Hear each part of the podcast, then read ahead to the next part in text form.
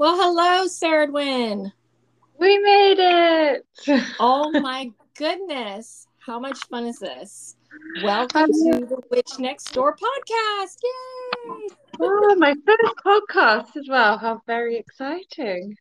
Okay, so I wish that there was video for these things sometimes because no one knows what's going on behind the scenes here, but it has been an exciting day, and spring is living up to its name in like all the freaking ways around here.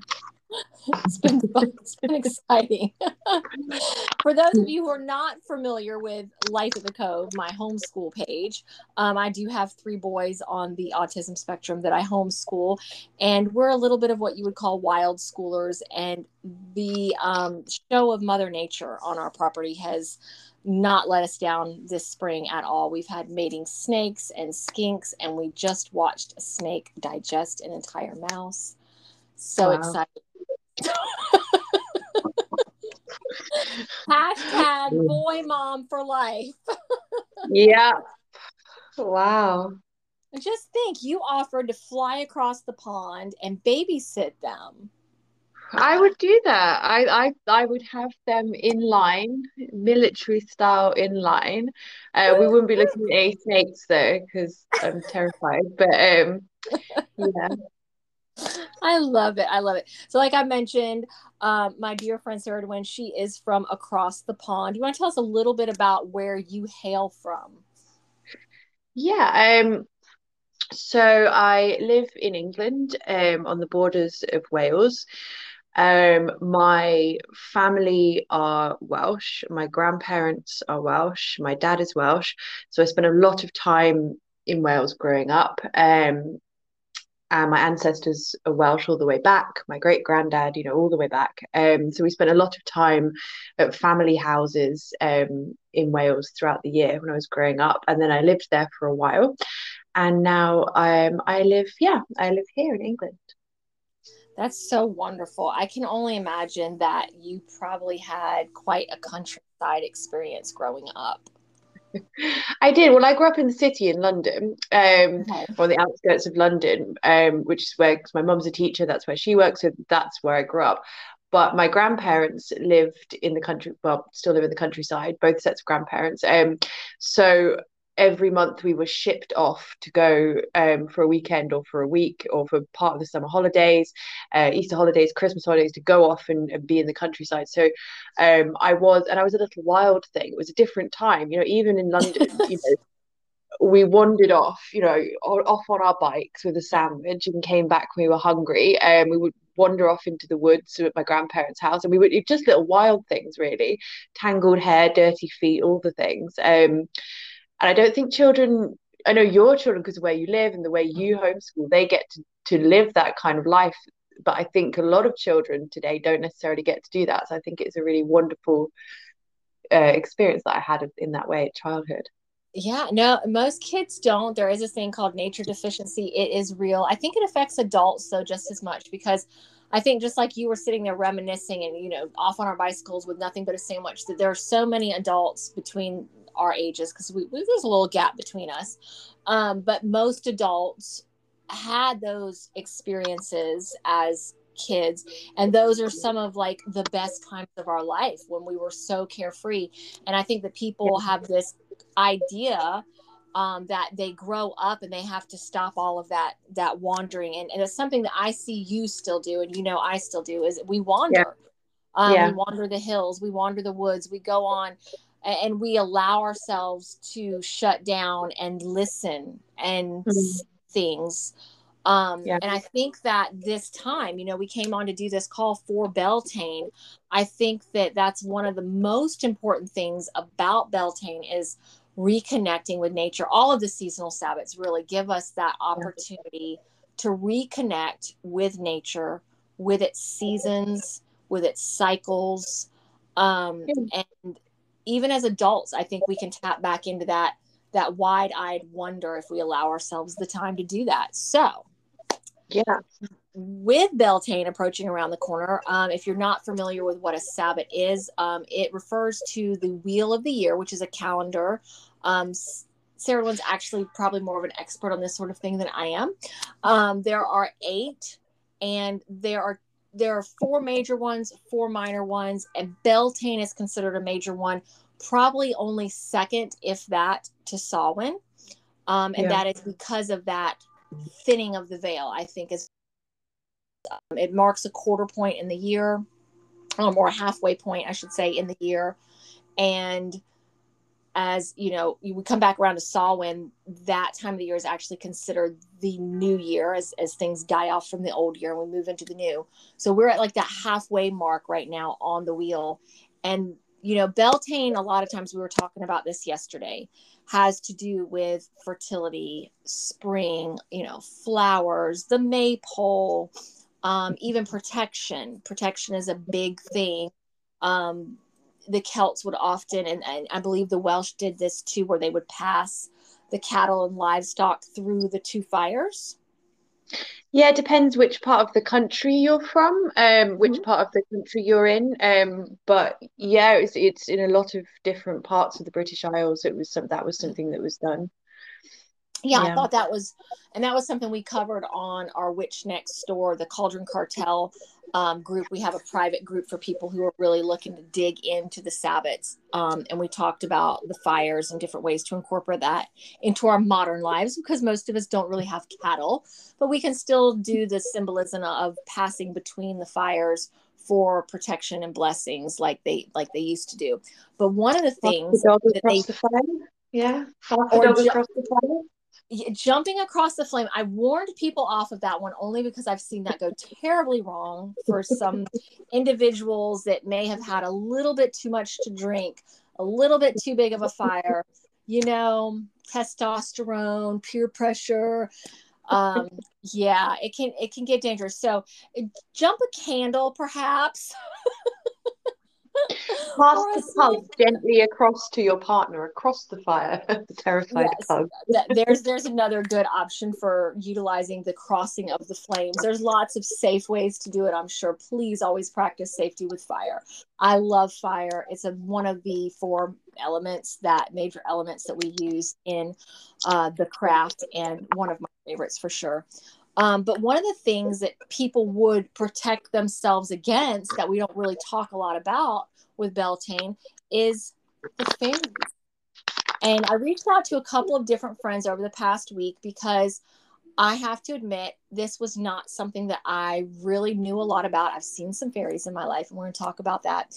Um, but the the word fairy we're going to get into because it is used kind of across the board now and mm-hmm. everything is clumped in as being a fairy. And, and i referred when Karen and i were talking the other day was that um, the word coke in the south there's coca-cola the actual drink coca-cola but in the south we just refer to every kind of soda as a coke.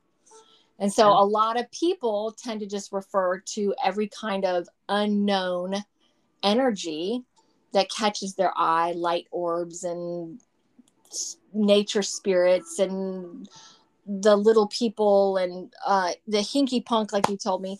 So what is a fairy? What that that's the first thing we're going to talk about here is what is what is a fairy so I had to look up where the word comes from because I knew it wasn't an original word, but I didn't know. I know, but it comes from the word fairy comes from literature, Middle English literature, so around about the 13th century, um, and it's a French word. Uh, it's adapted from a French word, um, and it's a it's a sort of catch-all term used in usually sort of romantic folk type literature um, for little for the little people um, and it's in it over time, particularly in the Victorian era, there began to be this idea that fairies are, you know, little little Tinkerbells with wings and tutus and little feet, and they flit around, you know, uh, very pretty little things. Um, and so the, so the the idea of the fair the fairy is not. I think it's a really inaccurate term because fair what we what we think of as, as fairy or fae folk now are what we would have called the little folk um, what in celtic history and Celtic literature, which is where this comes from. Um, so that so to go back the the cre- so these creatures that we think about um, when we're talking about fairies and fae, if we're not talking about the Victorian Tinkerbells, um, they the original literature was talking about um, goblins and pixies and um, hinky punks and the the um, the I, don't know how to pronounce it. I think it's pronounced she, the she, the Irish she. It's uh-huh. spelled differently.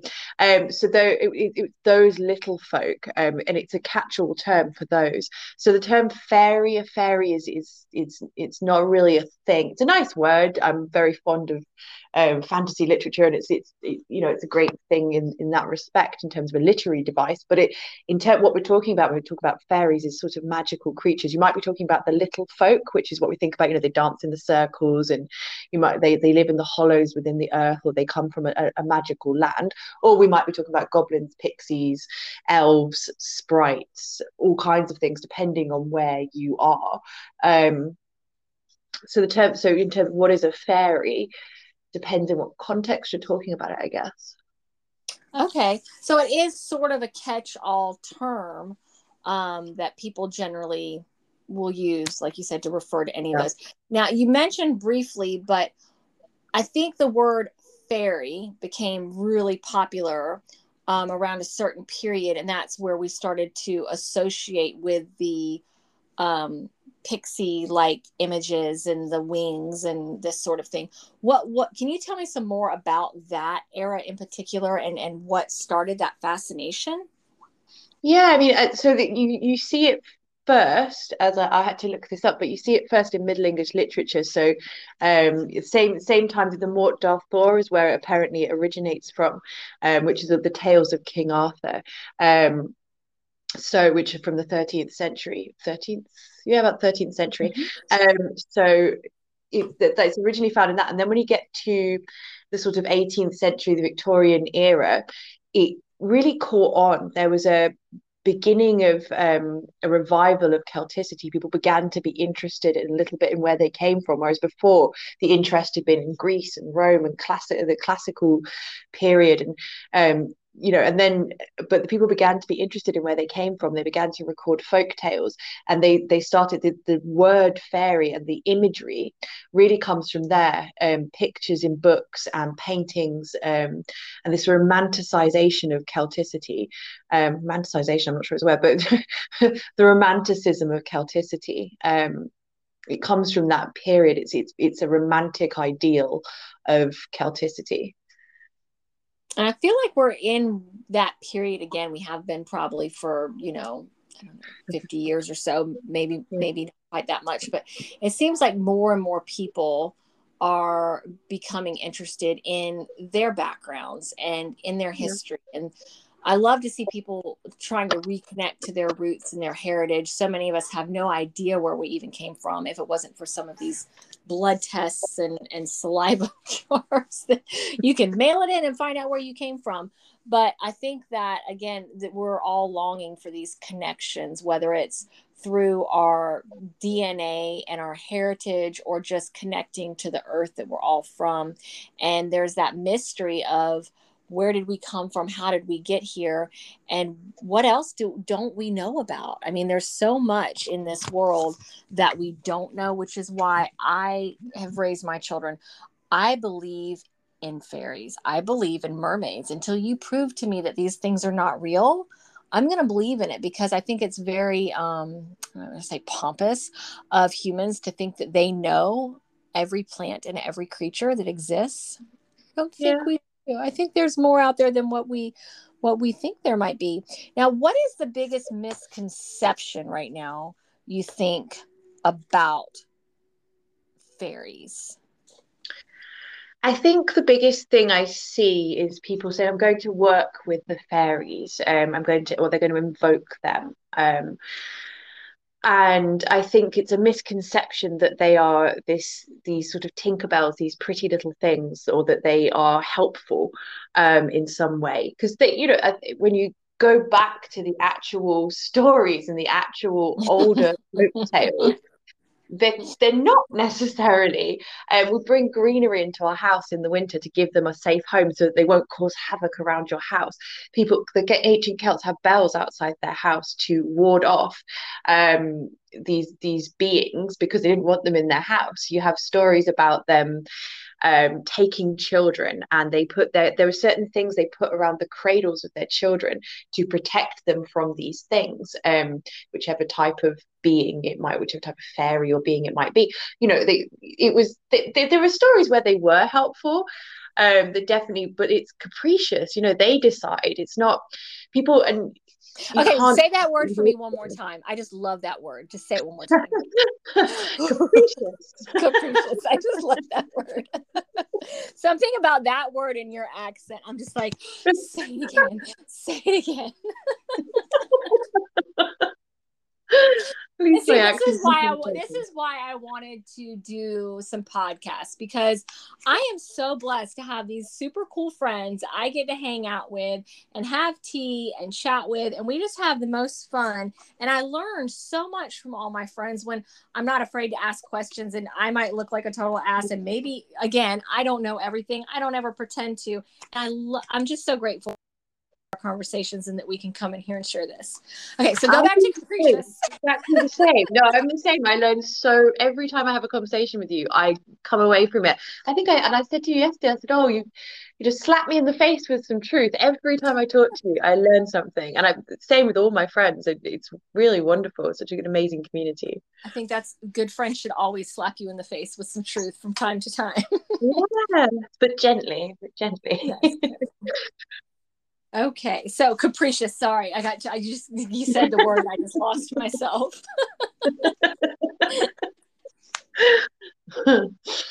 yeah, they're capricious. So they so people would leave mm-hmm. offerings out for them to placate them, and sometimes you know, particularly if somebody was like pure of heart or they were particularly kind to the land or something they the fairies would um or the little beings would would help them. Um and they like for example coming in and cleaning their house or tending to their crops.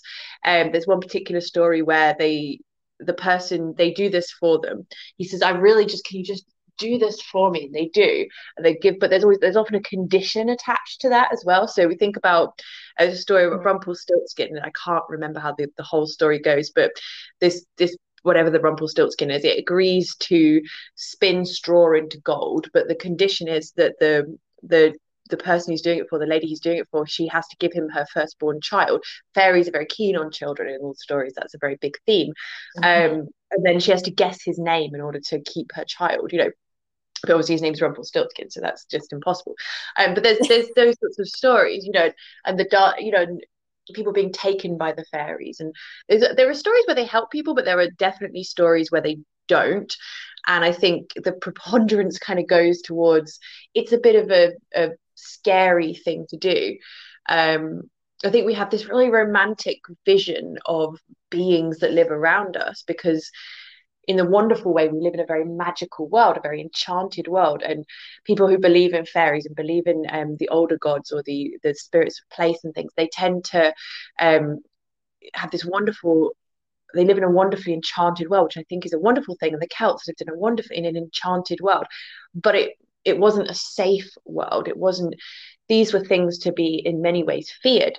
Um, so i think it's I would I don't think it's something you can invoke or work with or ask them to do things for you. That's you can, right. but so what you're talking about, like with Rumpelstiltskin. Oh, I said it. We were, I was really struggling with that.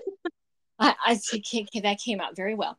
So I'm not going to try again those type of things those those are what you would consider contracts when you ask for a direct yeah. favor that is entering into a contract which kind of leads me into the next part is you know during this time at beltane i was reading why do they leave offerings for the the fae at this time of year why would they leave offerings and one of the reasons is is because our times of great abundance can sometimes put a foul taste in their mouth because we've either you know taken too much from the land humans in general are just kind of uh, materialistic and the fae are kind of turned off by that so yeah.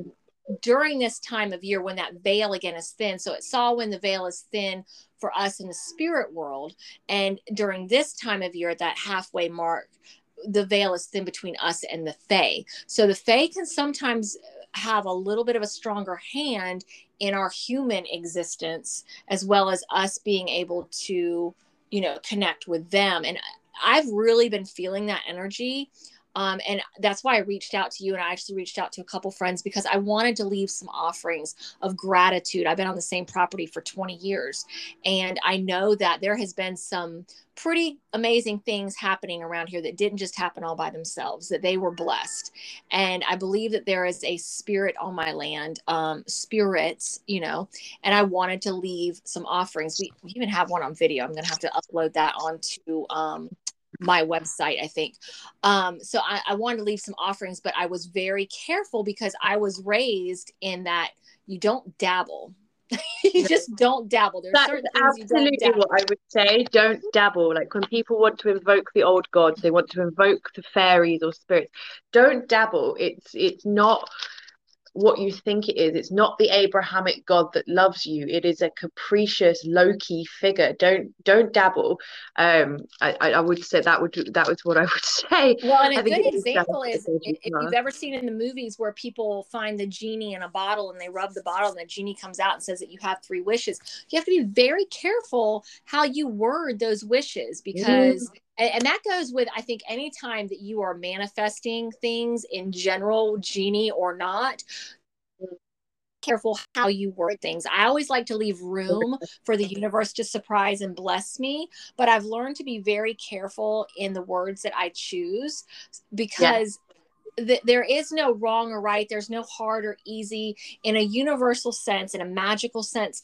There, there is none of that um, mm. you might ask like my grandmother uh, years and years ago i called my grandmother i was so proud of myself. I said grandma i got so upset today and i was feeling so angry and i was just having a, a panic attack is what it was. And i said and i and i prayed for patience and she laughed out loud at me and it brought me to tears because i was so proud that i sat down and i prayed you know? And she was like you don't know what you have done. Yeah you pray exactly. for things to stop testing your last nerve. You don't pray for patience because you're going to be tested. You're going to be put through trials, and you're going to be straight. You're going to be hardened, right, with fire and brimstone. You're going to be hardened into into that. So I think that same thing kind of goes when you're when you're. Of course, I wouldn't ask favors of the Fae again. I'm not trying to enter into a contract with anyone, um, other than myself and my higher self and divine source as a whole. But yeah, um, I did want to leave some offerings. So can you give me because I saw that that yellow flowers they would often put out yellow flowers, and what I read today, interestingly enough, about the yellow flowers was that. Let me see. I think I can pull this up while I talk too. I tried to print it. I don't know if it came out, but that people would leave the yellow flowers like daisies around their front door steps um, yeah. And and it was not necessarily an offering though. It was more of something to help ward off because it resembled the evil eye. Have you ever heard of that before? No but the flower i haven't heard of that specifically but the flowers is a very common thing. Um so may day um we think of it as above so below. So when it, in the other world and the veil the world through the veil is exactly the same but it's in a it's in a in an ethereal form. And so what's happening here is happening there. Um so may day for us you know and if you think about back in the day um was this big celebration of fertility and um light and spring and life. And um so they so the same thing is happening in the other world the fairy world if you will and the other world the spiritual realm through the veil which are two distinct and different things. Um but that what what's happening and it's the same thing for them. So while we're partying they they're partying. And so it is easier as you say the veil is thin the world the, the any boundary point the lines become blurred right um so for, to protect the the women young women would dance around the maypole and there'd be lots of kind of celebrations of, of youth and fertility and you know and they would wear flower one of the reasons that we wear flower crowns at beltane is to protect to protect them. Um, so yeah, putting outside the house, I have heard of putting flowers outside the door, but in terms of offerings of gratitude, um, the traditional one is bread. Um, it's supposed to be that fairies like mortal bread because it connects them to the mortal realm, and they do they want to be involved. They're interested in what's going on with humanity. Um, so bread is a is a classic one, bread and milk, um, which interestingly is what we do about the hedgehogs in the UK. Um, bread, yeah, bread and milk is the classic one. The other way is to decorate um, the hawthorn. If you have a hawthorn tree or any really big um, tree that's separated on its own, so it st- it stands on its own, or that stands in the middle of, of a garden garden or a clearing, um, tying um, coloured ribbons and um, figure like little little decorations, not mm-hmm. bells, mm-hmm. nothing iron, but tying those things to the tree um, is a really common um, offering as well. It's supposed to bring luck because they appreciate the the care you're taking of the land. Um, so th- those sorts of things. Um, I will mention really quickly for people who decide to go out and decorate trees from a conservationist standpoint to tie your strings very tightly. Some people will drape the strings over branches and thinking that the birds will use them for nesting, and it can actually be kind of hazardous to the nesting um, because, mm. especially the cotton wool, um, yarn, things like that can absorb moisture and affect the nest. So if you do tie something onto a tree, tie it very tightly so that it is left indeed for the the fae and not for the birds. Just a little side note there. Yeah, well, you'll see. It's interesting because when you we you still see it all over all over the British Isles. People, the, these things on the trees, you'll still see them, and they are there. They are on there, like they're not. They they will they will fade out throughout the year. And um, you could write little messages on the paper, and you could you could you could bury you could put them on the tree, um, or bury them at the foot of the tree without disturbing the roots. Um, that that's another another thing you could do. Um, oh, yeah, there's yeah. I've also heard that they like honey and lavender. That's something yeah, else was anything honey and lavender.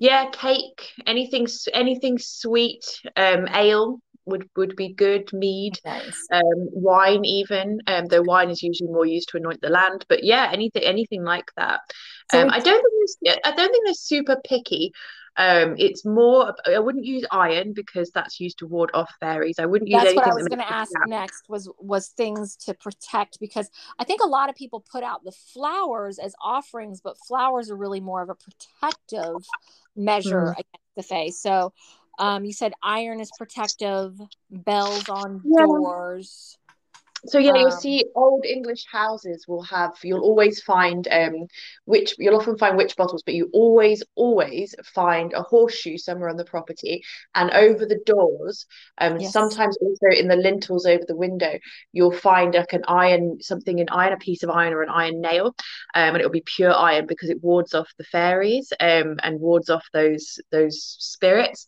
Um, so iron is protective. You'll find um, you'll see a lot of archaeologists when they've discovered like old bodies and stuff, they'll be wearing a piece of iron to protect them, particularly if they're found along roads and things where they were traveling. Um, so yeah, iron flowers we've talked about. Um, witch bottles, salt around the door is very common. Bells, anything that makes a noise is very common. Um, those sorts of things. So I did in this book I was reading from the other day, and it's one that I grew up with in my house. It's called Fairies, and it is described and illustrated by Brian Froud and Alan Lee. Give credit where credit is due always. Um, they do mention the bells and they mention iron. We actually we keep a horseshoe above our door. Some uh, they also talk about a knife or open scissors hanging above a baby's cot. That's a good idea, isn't it? now, oh, know, the other one, if you want to go down the weird wonderful route, um, have a have a man take a take a whittle all around your house and around your garden. Um, that's I think that's covered good. here. Yeah, I think I think we've been doing that. I actually get on to the boys about that. I should let them know that they're actually doing me a favor. oh, that's so funny. Um, so, and it does talk about red thread, Rowan and the red thread, which is a case of the Scots, where a red ribbon was attached over the front door or tied to the tails of the cattle. And this was actually to discourage witches, is what they say in here. Very, very cool book. They do talk about salt, the Bible, um, let's see, ancient churchyard mold ancient churchyard mold. That's interesting. Daisy chains, stones with holes. Uh, so you know if you've ever heard of the um, oh what are they called? I've got a whole thing of them, and now I've the, the holy stones, the fairy stones. There's hag stones. Yes, that's the name hag of them. yeah. So the stones that have the natural holes through them, horseshoes, flax on the floor, clothes turned inside out. So you could have like a glove um, tossed inside out and you put it you toss it into a fairy ring. So if you've ever if you know what a fairy ring is there's a particular type of mushroom. It's a poisonous mushroom um, and it looks like an edible one. Me and the kids have learned about this in our botany but it grows in a ring. It's just the way the spores spread. And those are commonly known as a fairy ring but they say if you toss a piece of clothing turned inside out it will dispel the revelins the rev he's written in cursive and i'm having a hard time. Revelins yeah they, they smell the um they smell the humans and so they don't come back um. Oh. it's you don't the signs of humanity because they they they stay away. They're fascinated the idea is that they're fascinated by humanity but they're also afraid of humanity and so they they they stay out of sight or they'll so if there's signs of humanity they won't come out Okay. So, and it also says in here the burning of thorns on top of a fairy hill will release captive children. Very interesting. So I don't know. I might let them keep my children for a few nights before I did that. Who doesn't break? Um, so there is some really interesting things. I also read somewhere that you could simmer down some fennel, fennel seed, and you put that in a bottle and you seal it up and you hide it somewhere in your house. Um, so there's lots of interesting things. Not native. Fennel is not native to the British Isles. Um, um so that would be a so that would be a later um probably medieval because it was very popular in the medieval time so that would uh-huh. be a medieval um uh warding um, and i think it has something to do with i've noticed that that that certain seeds because of their hard outer shell and yeah. plants with thorns um, are sometimes brought in in general for protective type spells so the hawthorn tree um, it has the branches the blackberry this time of year you've got the thorns and such on that the roses again with the thorns so all of these plants can add protective elements um, to things like we're currently making some rose water for the for for Beltane. That was our our protective um, craft that we're mixing up here at this house. Do you have any special things planned that you could share with us about Beltane? Um, it's a fire festival, so we always have a fire pit, or I try to always have a fire pit on the fire festivals. Um, wearing the fair, wearing the flower crown. I, I love a, a flower crown.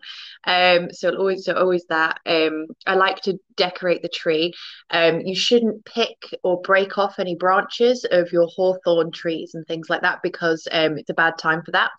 Um, you have to, you have yeah, it's it's a bad time for breaking off of branches and things.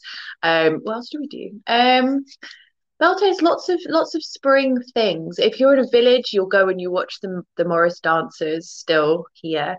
Um, yeah, it's a lot of a lot of decorating of trees and fire things, and it's a Celtic festival, so getting really really drunk is important.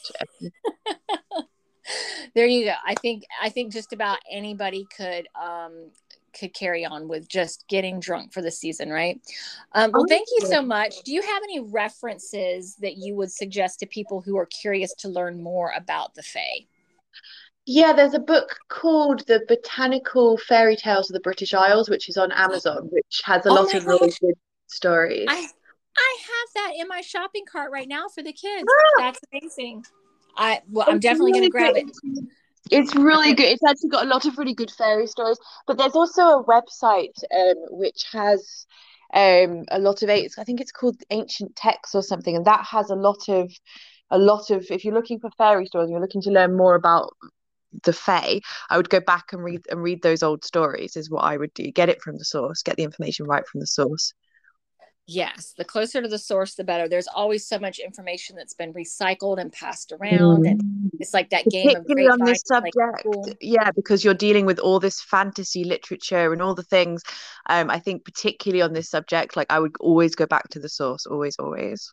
And then, like you said too, depending on the time, like with the fennel seed or the region that the stories have yeah. maybe come from or been adapted into, things are definitely changing and shifting. Yeah. And while I believe that the craft and celebrations um, should always be suited to the individual and what feels right to you. Yeah, I think that it's really important to, like you said, get the information as close to the source as you possibly can, can, and then make your adjustments based on that.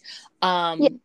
I would agree. I would definitely agree with that, and I think retaining the spirit and the and re- and understanding why you do certain things, so that you can make decisions about how you want to do it, but you're doing it from a place of retain. While you're still going to get the retain that knowledge and that spirit of the the importance of that season you're really going to get the value of that um, and if you don't if you if you just you know if you don't have the good sources then you you won't have that and i think you maybe will miss some really cool stuff about it so that that's what i would say about you know not to say you can't change stuff but definitely do but you know get it from the source when you make an informed make informed decisions Absolutely. I love that so much. I'm so glad that you came and hung out with me today. Thank you so oh, very much. Inviting me. Uh, That's very cool. I will be listing some of these references on the www.yourwitchnextdoor.com so that people can find some easy links for these things. And people can catch up with you over on Instagram um, for some lyrical wanderings about England at Once Upon an Elderberry. So I encourage people to connect with you over there. I love to hear you speak, but I also love to just read the words that you've written and and your pictures are always so beautiful and just think i don't know. I just i love your page. You it's got a great vibe. I think a lot of people would enjoy visiting you there. So unless you have anything else to add we're going to wrap it up and let everyone go and get about their beltane celebrations. Thank you so much for having me. You're welcome love. Bye bye bye